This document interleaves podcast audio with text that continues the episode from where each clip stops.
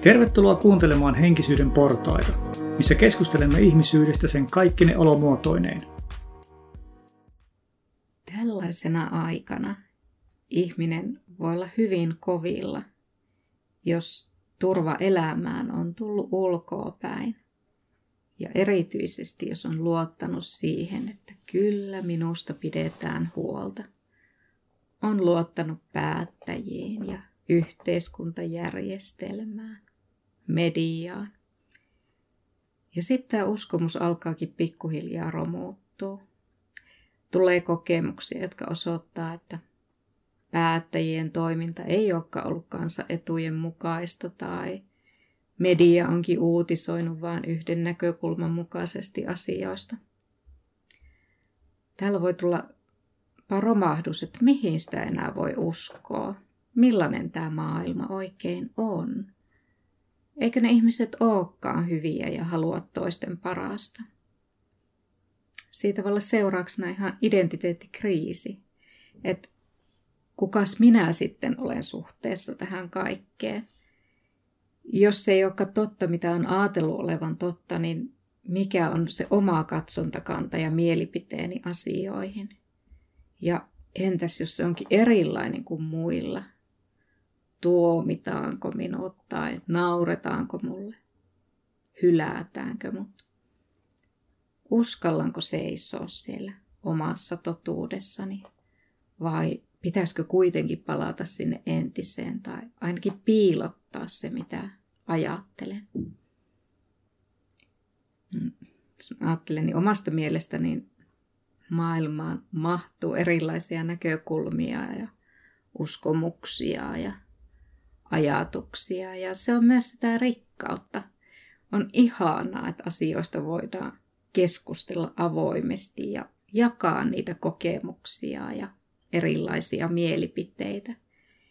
Ei ystävän tarvitse ajatella asioista samoin kuin itse ajattelen. Tärkeintä on se, että hyväksytään toisemme siitä huolimatta, just sellaisina kuin aidoimmillamme ollaan. Se on sitä oikeata rakkautta ja ystävyyttä. Ja olisi tosi ihanaa, että näin voisi olla ihan meidän kaikkien ihmisten kesken.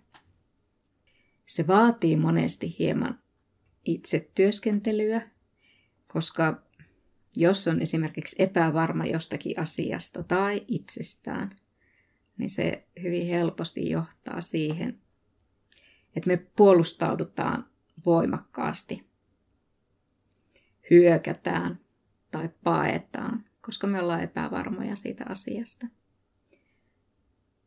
Mutta sitten kun me oikeasti levätään siinä meidän omassa voimassa, niin meillä ei ole mitään tarvetta hyökätä. Ja pystytään katsomaan sitä erilaisuuttakin niin rakkaudellisin silmin. On hyvä muistaa, että me kaikki ihmiset, ihan me kaikki, ollaan täällä kehittymässä ja kukaan meistä ei ole täysin valmis. Eli me kaikki toimitaan niistä omista haavoista ja kokemuksista ja peloista ja uskomuksista käsiin. Ihan meistä jokainen. Sen kun ymmärtää, niin voi lakata odottamasta sitä täydellisyyttä niin itseltään kuin muiltakin ja katsoa sitä niin sanotusti epätäydellistä ja kehittymätöntäkin toimintaa. Niin itsessä kuin muissakin, niin rakkaudellisin silmin. Ihan kuin se vanhempi katsoo lastaa. Tälle myös kaikenlainen kahtiajako häviää, kun ei tarvitse enää käännyttää ketään yhtään mihinkään. Riittää, että on. Ja antaa myös muille tilaa olla, mitä he on. Arvostaen ja kunnioittaen niin itseä kuin muitakin. Ja yllättäen, siinä se kaikki mysteeri onkin. Kun hyväksyy itsensä, kunnioittaa ja arvostaa itseään, niin silloin sen samaan tekee automaattisesti myös muille. Ja tällöin osaa asettaa myös terveellä tavalla ne rajat. Eli jos sinua yritetään pakottaa johonkin, mihin et halua, niin osaat laittaa sen rajan siihen, etkä lähde toimimaan itseesi ja omia arvoja vastaan. Onko sulle, Petri, omien rajojen asettaminen ollut helppoa vai pitääkö siihen kerätä aina sitä voimakasta tunnetta, että sen pystyy tekemään? Niin, no mulla on onnellisen, onnellisessa asemassa ollut siinä mielessä, että on saanut se hyvän itsetunnon, kun kehuttu silloin lapsena paljon, jotenka ehkä musta huokunut semmoinen energia, että tota, niin, minun rajoja ei ole hirveästi yritetty loukata, jotenka ei ole tarvinnut puolustaa niitä oikeastaan, eli tavallaan semmoinen olen saanut olla omissa, omissa rajoissani ihan, ihan mukavasti, mutta ehkä toisella tavalla se on näkynyt mulla, että sitten taas mulla on sellainen uskomus, että pitää olla hyvä, hyvä ihminen. Ja tuota, niin jopa täydellinen piti olla silloin teini-iässä, tai ainakin yrittää olla sellainen. Niin siihen on kuulunut semmoinen tavalla, että jos multa vaikka pyydetty jotakin, että voisiko lähteä tekemään jotakin tai viemään jonnekin ja tällä tämmöisiä palveluksia, niin mä oon siinä niin kuin rikkonut vähän itse niitä omia rajoja tavallaan sillä tavalla, että, tai en ole kunnioittanut omia rajoja, että mä oon suostunut kaikenlaisiin tämmöisiin pyyntöihin silloinkin, kun on tuntunut, että nyt ei huvittaisi tai jaksasta ei haluaisi, koska on niin sanotusti pakko, jotta on se niin sanottu hyvä ihminen, joka tietysti nyt kuulostaa, kun se ääneen sanoo, niin eihän se loogista ole ollenkaan, koska jos mä toimin silloin rehellisesti, jos mä toimin tuolla tavalla. Mutta joo, eli sen opettelun paikka mulla enemmänkin, ja siinä on vieläkin opettelun paikka, en mä tuota, ihan handlannut tuota hommaa vieläkään. On tuossa tavalla, että, että tuota, niin, uskalta sanoa ei silloin, jos tuntuu siltä, että okei, nyt, nyt vaan ei huvita vaikka lähteä viemään jotakin jonnekin. Niinpä. Musta tuntuu myös, että mulla on nuorempana ollut hyvin voimakkaana se sellainen, että en ole osannut asettaa niitä rajoja. Että se ei ole edes ollut vaihtoehto niiden rajojen asettaminen tai ö, siinä oman mielipiteen sanominen, jossakin sen ein sanominen. Että tavallaan on ollut joku sellainen uskomus, että täytyy toimia sen toisen ihmisen mukaisesti. Ja se on tuonut sellaisen tosi ikävän olon sitten, kun ei ole, ei ole seisonut sen takana, miten on toiminut, vaan on yrittänyt vaan miellyttää jotakuta toista. Ja se ei ole yleensä johtanut edes mihinkään hyvään lopputulokseen se miellyttäminen. Et mä en oikein tiedä, että missä vaiheessa se on muuttunut. Ehkä tämän oman voimaantumisen myötä sitten, vai onko siihen väsynyt jossain vaiheessa, että ei ole enää vaan enää jaksanut miellyttää ketään. Mutta jossakin vaiheessa siihen on tullut muutos, että nykyään niin tuntuu, että elämä on kyllä aika pitkälti sitä oman näköistä elämää, että ei enää niin kuin lähde tekemään asioita, vaan siltä kannalta, että jotakin pitää tehdä tai miellyttää. Ja sitten tavallaan niin kuin samalla manaten sitä, että voi, että kun ei haluaisi, mutta kun pitää. Että aika paljon elämästä on tullut tavallaan, että se on vaan niitä kivoja asioita, mitä oikeasti haluaakin tehdä. Mikä on tietysti aivan niin kuin tosi hieno asia, että niin on.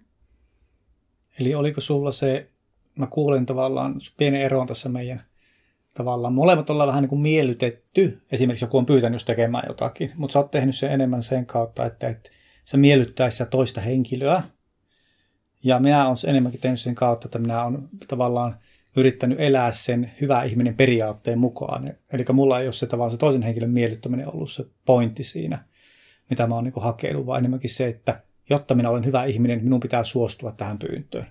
Niin, meillä on varmaan ollut eri lähtö, lähtökohdat siinä. Et mä oon varmaan hakenut sitä jonkinlaista, en tiedä onko se ollut sitä hyväksynnän hakemista vai että en tule hylätyksi tai tulen hyväksytyksi. En osaa sanoa, että mikä, mikä siinä on ollut taustalla, mutta se on ollut hyvin voimakkaasti jotenkin, että se ei ollut vaihtoehto. Se ei sanominen. Joo, no meillä on vähän ollut periaatteessa vähän ulkoisesti samaa, samaa oirehtimista, mutta tuota erilaista syistä. Et sulla se on ollut enemmän sitä toisten miellyttämistä mulla se, se ei ollut sitä toisten miellyttämistä, vaan enemmän semmoista periaatteen mukaan elämistä. Niin, ja nykyään varmaan paljon sellaista, että, että myöskin nauttii jokaisesta hetkestä. Että jokainen hetki ja tekeminen, mitä elämässä joutuu tekemään, niin ne on hyvin erilaisia tilanteita, missä elämässä ollaan. Mutta jokaisessa tilanteessa on jotakin hyvää, tai ainakin siitä oppii jotakin. Eli, eli tuota, monesti elään just siinä hetkessä, mikä on menossa, ja yritän ottaa siitä sen kaiken irti ja nauttia siitä hetkestä ja tilanteesta. Niin sitten se olkoon nyt vaikka ihan siivoaminen esimerkiksi, mikä voi monelle olla tosi ikävää, niin, niin, niin siitäkin saa niitä hyviä hetkiä, kun sen ottaa sillä asenteella. Niin ehkä sekin voi olla osittain sitä, minkä, minkä takia nykyisin tuntuu, että on vaan niitä hyviä, hyviä kokemuksia ja hyviä hetkiä. Okei, no tuossa mulla on vielä opettelu, että saa siivoamisen ihanaksi hetkeksi. Niin se ei vielä onnistu ihan minulta. Olet pitemmällä tässä kuin minä nyt tällä kohtaa kyllä sitten. Lapsuudessa syntynyt perusturva niin vaikuttaa myös varmaan paljon siihen, että miten voimakkaana uhkana me eri asioita pidetään ja miten me niihin suhtaudutaan. Et mietin omaa lapsuuden perhettä, niin siellä tunteiden ilmaisu ei ollut sellaista vapaata. Mutta muuten taas se päivittäinen perusturva niin oli kunnossa, ei ollut mitään päihdeongelmia tai väkivaltaa. Niin ehkä se, että olin pitkään se perheen ainoa lapsi ja usein iltasin saattoi olla joku hoitaja hoitamassa, kun isä oli kauempana viikot töissä ja äidillä oli kokouksia, niin ehkä se saattoi tehdä sen, että en oppinut luottamaan muihin ihmisiin tai kokenut, että minua kannatellaan, vaan olen enempikin saanut turvaa siitä omasta itsestäni.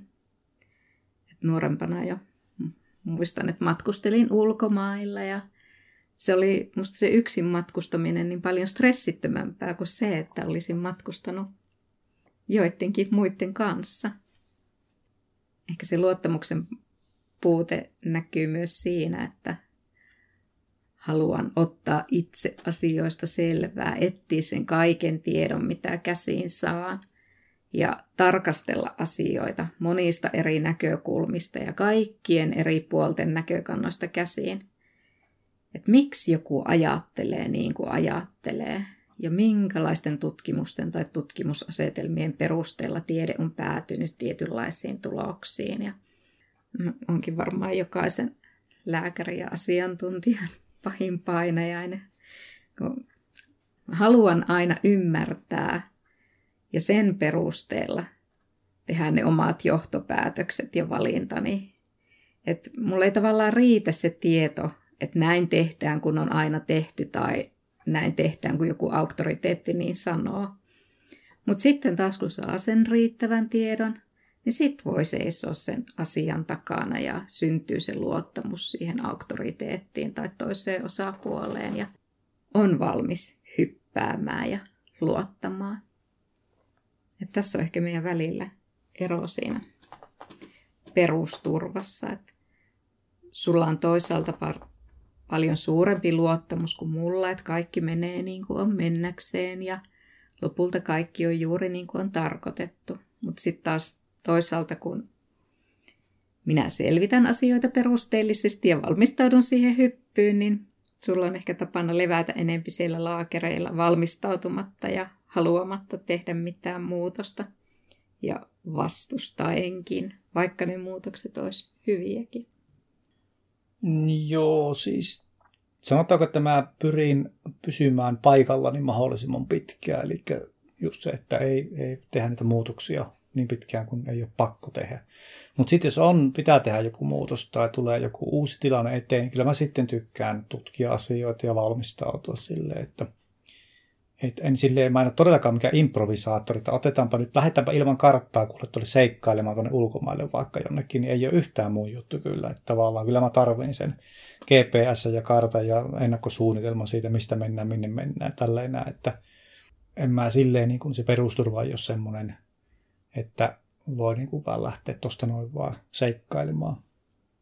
Hmm, se on varmaan tavallaan se suunnitelmallisuus ja se pohjatyön tekeminen, niin sitten ehkä kuitenkin y- yhteistä, että meistä ehkä kumpikaan ole sellainen, että yhtäkkiä hypätään johonkin ilman suunnittelua ja kumpikin tykkää siitä, että on selvät aikataulut ja suunnitelmat pitkälle eteenpäin, minkä mukaan mennään. Sä oot ehkä vielä enempi sellainen laatikkoihminen kuin minä sen kalenterin suhteen. Kyllä, minä olen vahvasti laatikkoihminen. Asiat pitää olla listalla ja järjestyksessä ja loogisesti yksi asia seuraa toista ja tälleen. Eli se on varmaan jotakin tur- turvan hakemista, kai se on, että tavallaan se hallinnan tunne sitten siihen. Hallinnan illuusio on siihen elämään sitä kautta, että koskaan hallita elämää, mutta se tuntuu siltä, että hallitsee, kun tietää, mitä seuraavaksi tapahtuu. Mm, sitä ehkä tuu ajatelleeksikaan, että miten tärkeä perusta siellä lapsuudessa luodaan. Että ollaanko me koko loppuelämä hälytystilassa ja skannaillaan niitä uhkia vai onko meillä se perusluottamus, että elämä kantaa. Että sitä perusturvaa, mikä siellä lapsuudessa rakennetaan, niin helposti voi viedä, jos siellä lapsuuden perheessä on esimerkiksi fyysistä väkivaltaa tai sen uhkaakin. Seksuaalinen hyväksikäyttö on hyvin, hyvin voimakas. Ja vaikka sekin, että on jätetty kotiin yksin, kun ei olisi ollut siihen valmis, tai että jääkaapissa ei ole ollut ruokaa. Nämä kaikki on sellaisia fyysisiä uhkia, mutta myös se psyykkinen uhka on yhtä haitallista. Kaikki sanalliset haukkumiset ja loukkaukset, mitätöinnit, huomiotta jättämiset. Ja sitten tietysti vanhempien päihteiden käyttö tai masennus, muut mielialaongelmat. Kaikki vaikuttaa. Ja kun me lapsena ollaan vielä pitkään siellä ekotilassa, jolloin me nähdään kaikki sieltä itsemme kautta, niin silloin me ajatellaan, että jos äiti ei ole onnellinen, niin olen syyllinen siihen. Et käytännössä huomasin, huomasin tämän, kun silloin entisestä parisuhteesta erosin ja ystäväperheen lapsi sitten tuli mulle sanomaan, että oliko teidän ero hänen syynsä, niin se oli kyllä hyvin, hyvin tota, sydämeen sattu, kun kuuli sen, että voi ei, että noinko se oikeasti aattelee, mutta näin me lapsena ajatellaan. Että se konkretisoitu kyllä hyvin käytännössä. Myös siihen herkkyyteen. Voi vaikuttaa jo sekin, että jos äidillä on siellä raskausaikana tosi paljon stressiä ja stressihormonit kiertää siellä kehossa jatkuvasti, niin me opitaan jo siellä äidin vatsassa siihen, että se on se normaali tila. Olla varuillaan ja valmiina reagoimaan koko ajan. Ja sitten se voi ilmentyä vaikka siinä vauva-ajan kolikkina. Tärkeää onkin lapsuuden kannalta se, että sitten jos me ollaan niitä herkkiä, niin osaako se vanhempi suhtautua oikein siihen meidän herkkyyteen ja tukea sitä? Koska silloin se herkkä lapsi tarvitsee niiltä vanhemmilta paljon enempi voimavaroja siihen turvallisuuden tunteeseen lapsuudessa.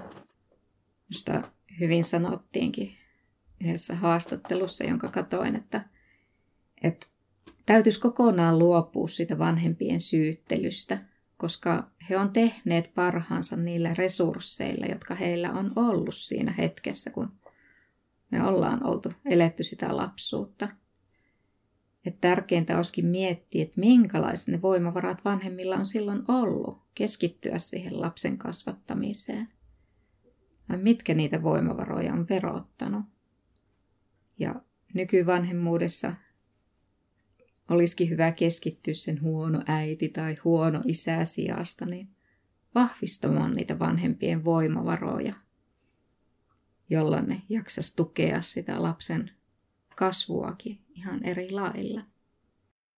Niin, jos ajatellaan vaikka keskosina syntyneitä, niin kun tuossa hoitohommassa on paljon nähnyt erilaisia ihmisiä, niin on huomannut, että just esimerkiksi jos on keskosena syntynyt, niin siitä on yleensä jäänyt, sitä voisi sanoa, että aina on jäänyt päälle semmoinen, semmoinen hälytystila keho, että, että tulee tavallaan se, se on niin tärkeä hetki, se syntymähetki, että jos siinä heti niin kuin ei pääse sinne äitin rakkauteen ja turvaan, niin se lapsi yleensä kokee monesti semmoista rakkaudettomuutta ja se monesti se lapsi tulkitsee sen, että minussa on joku vialla tai en ole rakkauden arvoinen, koska, koska äiti ei ole tässä vieressä. Koska lapsi aina sy- syyttää itseensä kaikesta, kun se tavallaan hänen koko maailma on se hän ja tavallaan se on se keskipiste. Niin, niin on huomannut sen, että niille sitten monesti jää päälle ihan, ihan elämän läpi semmoinen tietynlainen hälytystila sinne kehoon, että sitten ollaan koko ajan vähän niin kuin antennit pystyssä ja haittaa niitä uhkia joka puolelta. Ja sen lisäksi sitten niin sanotusti sydänchakra tai sydänkeskus, eli se rakkauskeskus, niin sinne on sitten tullut osumaan heti siinä alkuvaiheessa, kun se äidin rakkaus ei ollutkaan siinä. Ja siitä on monesti se uskomus sitten syntynyt kanssa, että hän on rakkauden arvoinen tai jotenkin huono ihminen. Ja mitä se poikii, mitä se sitten saattaa oireilla. Eli siinä on pikkusen erillisiä strategioita, mitä ihminen saattaa sitten oireilla tai yrittää paikata sitten tavallaan sitä haavaa, mikä on syntynyt. Mutta yksi aika yleinen on tuossa, että syntyy sitten semmoinen suorittajatyyppi siinä, semmoinen perfektionistityyppi, joka sitten, kun sillä on se perususkomus siellä, että koska äiti ei rakasta minua, niin minä en ole rakkauden arvoinen.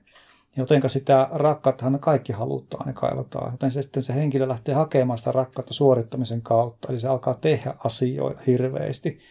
Eli se on sitten hirveä suorittaja töissä ja vapaa-ajalla ja joka paikassa.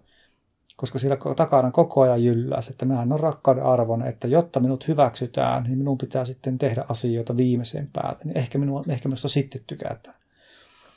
Ja se on sitten ihan valtava loppumattoman stressin lähde. Ja yleensä näillä ihmisillä sitten on, tulee sitten kehollisia oireita myöhemmin elämässä. Niillä sitten on kaikille tyyppisiä suolisto-oireita ja ne on hyvin yleisiä. Ja sitten on saattaa olla lantio alaselkä lonkka-ongelmia, mikä liittyy sitten tähän perusturvaan myös. Eli tuota, se on, se on kyllä herkkä hetki se syntymän hetkikin, eli siellä lapsuudessa me luodaan se perusturva sitten, tai sitten ei luoda sitä, jos ei ole semmoista olosuhteita ja se sitten kantaa kyllä periaatteessa elämän läpi. Asioilla voi kyllä vaikuttaa sit myös, että ei se, ei se tarvitse olla semmoinen loppuelämän kirous niin sanotusti, mutta, mutta tuota, niin, niin, kyllä siinä saa jonkun verran töitä tehdä sitten, että pystyy sitten niitä, koska ne on aika syviä ohjelmointia, mitä sieltä sitten jää. Jos laajennetaan tavallaan sitä ihan ihmissuhteisiin, niin, niin ne tarpeet ihmissuhteissa, niin on meille jokaisella erilaisia. Ja siihen just nimenomaan vaikuttaa se, että mitä vaille me ollaan siellä lapsuudessa jääty, koska me yritetään täyttää sitä vaille jäänyttä tyhjiötä niillä tämänkin hetkisillä ihmissuhteilla. Mutta sitten vaikuttaa myös ne mallit, joita me ollaan siellä esimerkiksi niiltä vanhemmilta saatu lapsuudessa – niin, niin hyvässä kuin huonossakin, niin ne on siellä voimakkaina vaikuttajina. Ja erityisesti parisuhteessa, kun se on useinkin se lähin ihmissuhde meille, niin me kaivataan siltä kumppanilta niitä asioita, mitä me on lapsena vaille jääty. Yritetään eheyttää itseämme toivotaan jollain siellä tiedostamattomalla tasolla, että se kumppani vihdoinkin osaisi täyttää ne tarpeet, mitä ne vanhemmat ei osannut. Ja no toki parhaimmillaan se voikin olla hyvin eheyttävää. Ja jos mietitään, että onko se sitten sen kumppanin tehtävä täyttää ne meidän lapsuudessa syntyneet tarpeet, niin siitä on varmaan kahta eri koulukuntaa olemassa. Että toiset ajattelee, että se ei missään nimessä ole kumppanin tehtävä toimii niin sanotusti sijaisvanhempana, että ei, ei saa näyttää tarvitsevuuttaan, vaan kumpikin on erillinen yksilönsä ja sitä parempi parisuhde, mitä enempi on kehittänyt itseään eikä ole niin tarvitseva riippuvainen siitä toisesta. Ja toinen koulukunta taas sitten ajattelee, että se parisuhde on uusi mahdollisuus siihen eheytymiseen.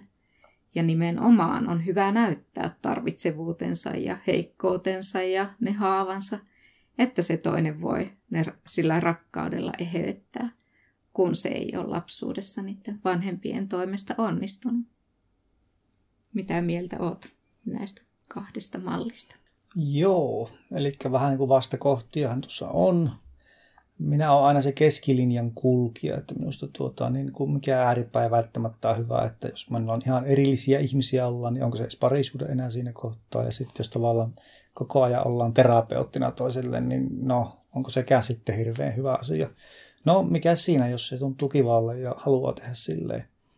Mutta tavallaan mä näkisin, että se, jos se rakkaus on siinä mukana, niin se rakkaus eheyttää jo sinällään, ja mikä mahdollistaa sitten sen, että henkilö uskaltaa näyttää ne heikot kohtansa, uskaltaa sanoa, että nyt ahistaa, koska tämmöinen asia tuli pinnalle, kun sä sanoit tuolla tavalla. Ja ei sen toisen tarvii muuta olla kuin siinä hyväksyvästi rakastaa, niin se jo, se jo eheyttää, koska siinä sitten se toinen huomaa, että okei, minua ei hylättykään, koska vaikka mä nyt näytinkin tämän heikkouteni. Niin, niin periaatteessa joo. Eli kyllä mun mielestä niin kuin hyvä parisuhde, jos on rakkaudellinen, niin kyllä se on, voi olla hyvinkin eheyttävä, eheyttävä tuota, kokemus molemmille. Ja varmaan sitä parisuhdetta helpottaisi se, jos kummankin pariskunnan osapuolilla olisi vanhemmilta tullut suht samanlainen malli siitä parisuhteesta. Tarkoitan nyt niin kuin hyviä asioita, koska ne on monesti niitä, mitä me sitten tiedostamattamme kaivataan siltä parisuhteelta, koska ne vanhemmat on näyttänyt sen mallin meille. Et että me saatetaan kaivata jotakin, mitä me osata edes sanottaa. Että itsekin vasta tässä joku aika sitten tajusin sen, että totta, että mitä niin kun kaipaa, niin ne on just niitä asioita, mitä on niin kun omat vanhemmat, miten he on osoittaneet meille lapsille sen parisuhteen. Et muistan, että vanhemmat, niin isä tuli halaamaan äitiä jossain keittiössä sillä leikkisästi. Ja, ja tota, äiti oli siinä vähän, että no, et menee nyt siitä. Ja kuitenkin oli hyvillään, että se isä siinä pelleili ja halaili ja kosketteli. Ja, ja, ja sitten äh, oli päiväunet, en nyt ollut unet eikä laitettu makuuhuoneen ovea kiinni meiltä lapsilta, vaan – he viettivät yhdessä työpäivän jälkeen aikaa siellä sängyssä loikoilleen. Ja tuota, halailivat, juttelivat. Niin nämä on sellaisia, mitkä niin kuin huomaa, että on itsellekin tosi tärkeitä. Eikä niitä ole aiemmin edes tiedostanut, että sellaista kaipaa. Sitten tietysti mitä muuta mallia on tullut, niin, niin se, että nainen on perheessä se, joka kantaa kaiken vastuun. Et mieskin tekee asioita, mutta nainen on aina se, joka on niin vastuussa kaikesta ja huolehtii kaikesta. Ja se, että on aika itsenäiset elämät kummallakin, niin nämä nyt on ehkä sellaisia, mitä, mitkä ei ole pelkästään hyviä asioita, mutta että olen ottanut ne kyllä itteeni hyvin voimakkaasti, että otan helposti sen vastuun kannettavakseni miettikää, että miten tärkeä tehtävä vanhemmilla on näyttää lapsille sitä parisuhdemallia, koska sitä mallia he tulee omassa elämässään kopioimaan. Tai tietenkin, jos traumatisoituvat pahasti, niin välttämään, että tollainen ainakaan halua olla. Menen just päinvasta sen suuntaan kuin omat vanhemmat. Niin, se on yleensä jomminkummin. Tota, sitä jos traumatisoituu jostakin, niin sitä joko noudattaa sitä ihan samaa kaavaa tai sitten menee ihan toiseen äärilaittaan. Että joka tapauksessa se vaikuttaa johonkin suuntaan. Myös se, että miten vanhemmat on meitä lapsia kohdelleet. Että jos vaikka on kehuttu, että voi mikä prinsessa, että ootpa kaunis tuossa mekossa ja sitten aikuisena, kun puet sen mekoon päälle, niin se puoliso ei huomaakaan eikä saa kehuja. eikä kommentteja, niin sehän voi aiheuttaa sen tunteen, että jokin on nyt pielessä tai että nyt se ei pidäkään mua kauniina. Tai sitten taas, että jos jompikumpi vanhemmista niin on sanoillaan tai käytöksellään ilmassut niitä negatiivisia asioita, vaikka että oot huono, susta ei ole kyllä mihinkään, niin sitten helposti pyytelee koko ajan anteeksi kaikkia tekoja ja sanoja ja omaa olemassaoloa. Että jos se puoliso osaakin sitten rohkaista ja kannustaa sillä oikealla hetkellä ja antaa sitä positiivista palautetta. Sillä olemassaolollaan vahvistaa sitä tunnetta, että sulla on kaikki lupa olla olemassa, että ei ole mitään syytä pyydellä anteeksi. Niin sitten sekin haava voi päästä eheytymään. Tai oot vaikka kokenut lapsena, että olisit kauheasti kaivannut sinne äidin syliin ja sitä huomiota, mutta äidillä ei ole ollut aikaa. Niin se, sitä tarvetta ei ole vieläkään myöhäistä täyttää. Että vaikka just se kumppani, kun osaa työpäivän jälkeen ottaa sut syliin ja antaa sen sataprosenttisen huomioon, niin siitäkin voi parhaimmillaan eheytyä. Mutta sitten taas, jos se kumppani ei niitä tarpeita osaakaan täyttää, niin kuin ei ne vanhemmatkaan osannut, koska mehän on voitu etsiä se kumppani, joka omalla käytöksellään vaan vahvistaa niitä meidän haavoja, niin pahimmillaan se kumppani voi jatkaa sitä samaa linjaa, että oot huono, susta ei ole kyllä mihinkään. Tai no, sulla onkin kyllä kaikki syy pyydellä anteeksi. Ensimmäinen tapa monesti varmaan onkin lähteä kumppanilta vaatimaan sitä vajeiden täyttämistä tai yrittää muuttaa sitä kumppania. Mutta toimiiko se, niin en ole kyllä itse kertaakaan kuullut, että se muuttaminen olisi toiminut. Niin. Joo, mä oon samaa mieltä tuosta, että ei, ei sitä kannata lähteä väkisellä toista muuttamaan, että se vaan aiheuttaa ärsytystä eikä se toimi. Eli kyllä se muutoksen pitää aina lähteä ihmistä itsestä.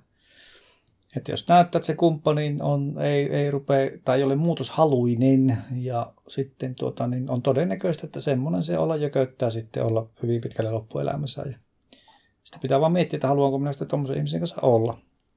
Että mun mielestä liian moni ihminen, no varsinkin nainen, yleensä jää odottamaan sitä, odottamaan sitä, että kyllä tuo mies tuosta vielä muuttuu, kun sillä annetaan vähän aikaa.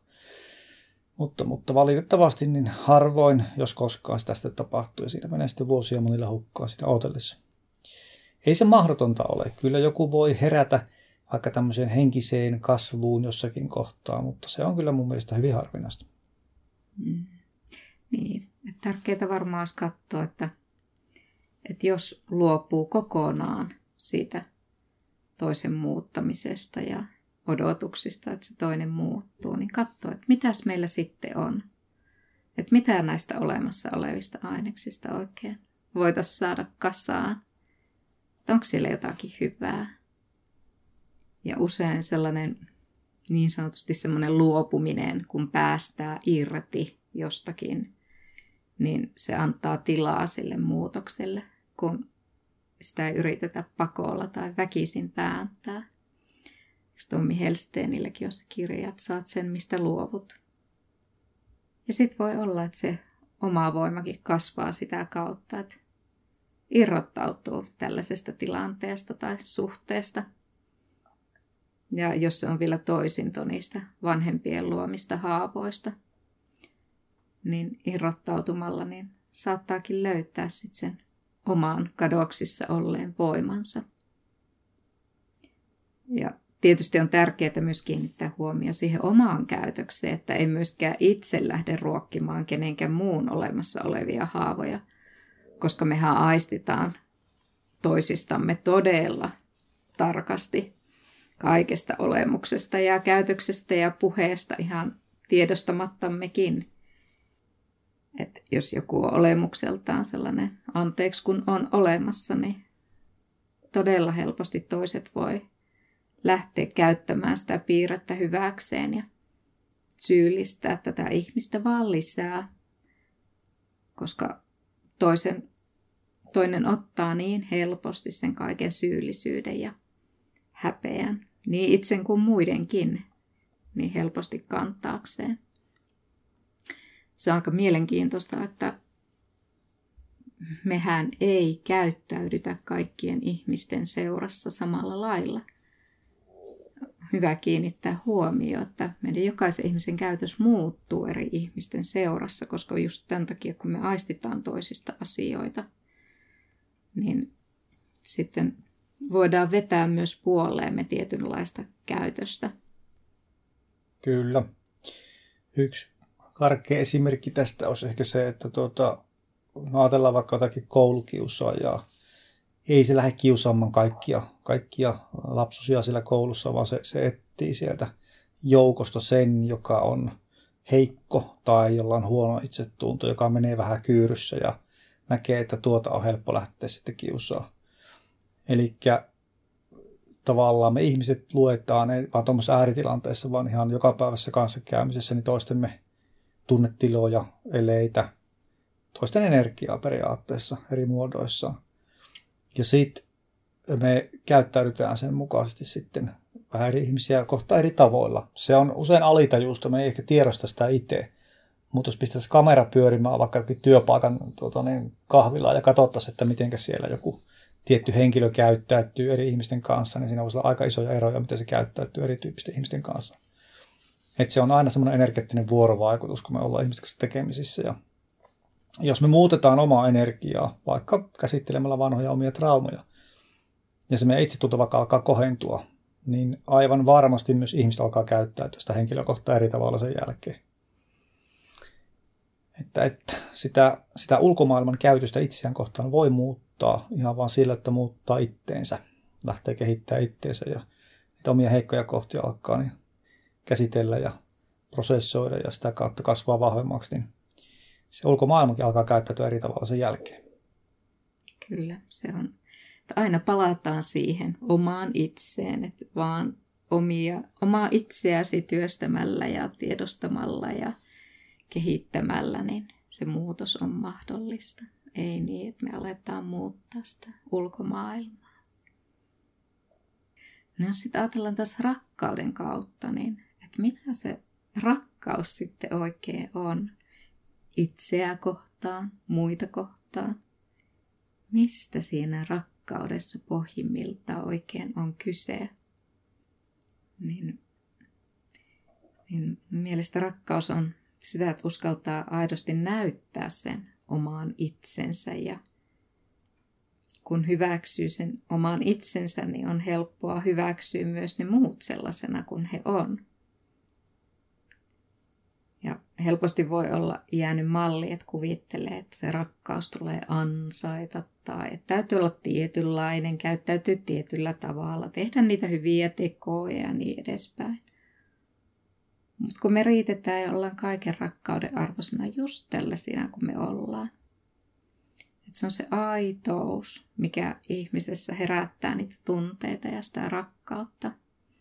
Että me aistitaan toisistamme se aitous ja se on se hyvin rakastettava ominaisuus.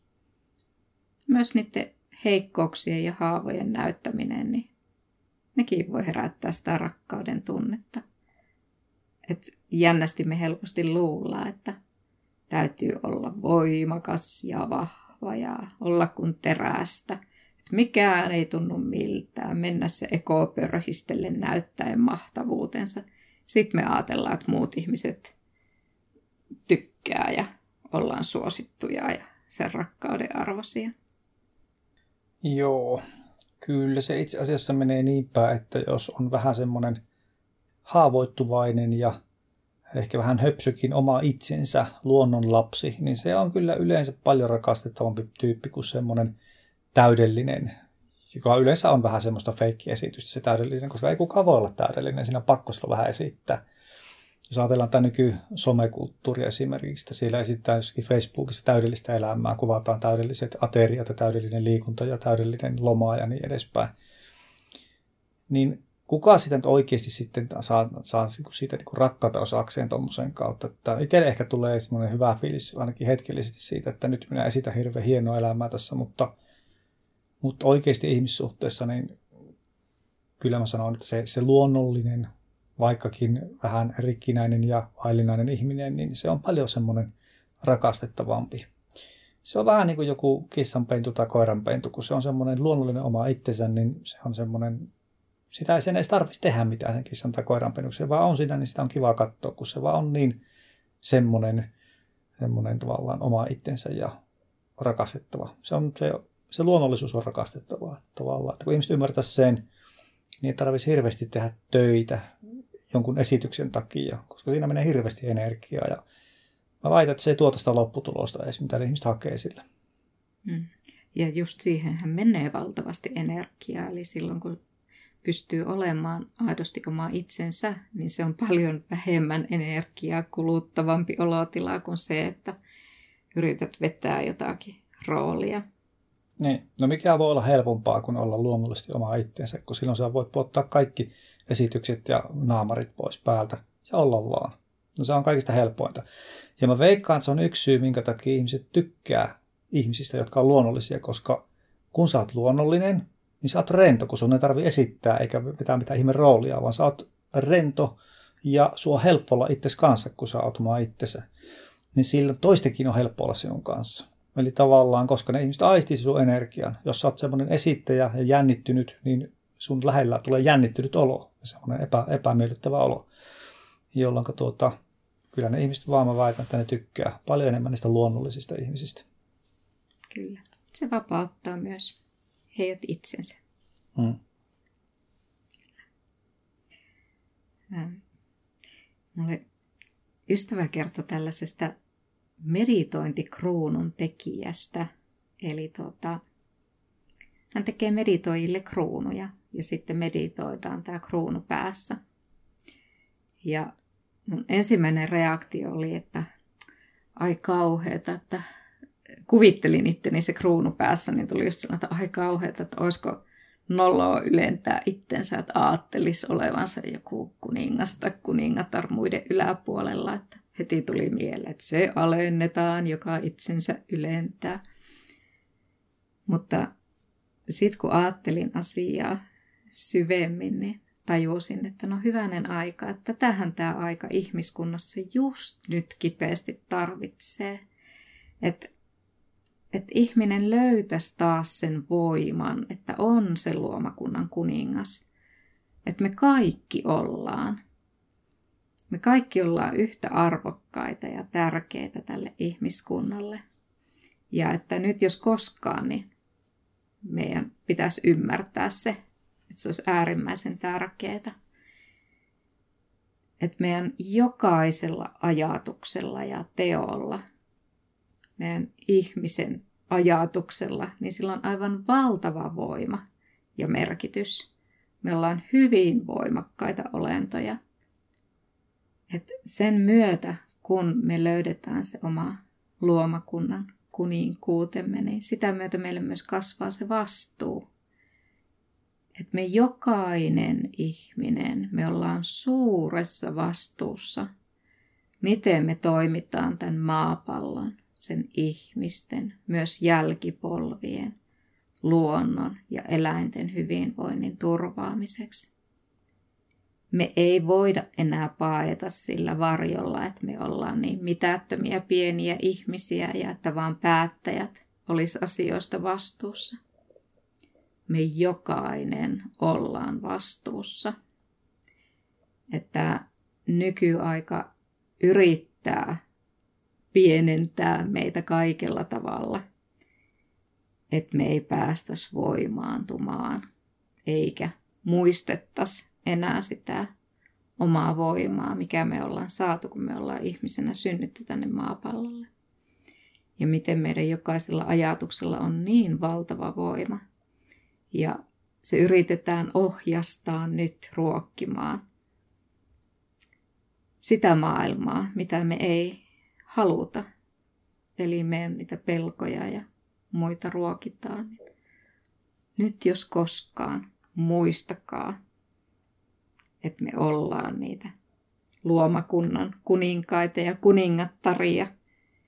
Ja meidän jokaisella teolla ja ajatuksella on se valtava voima.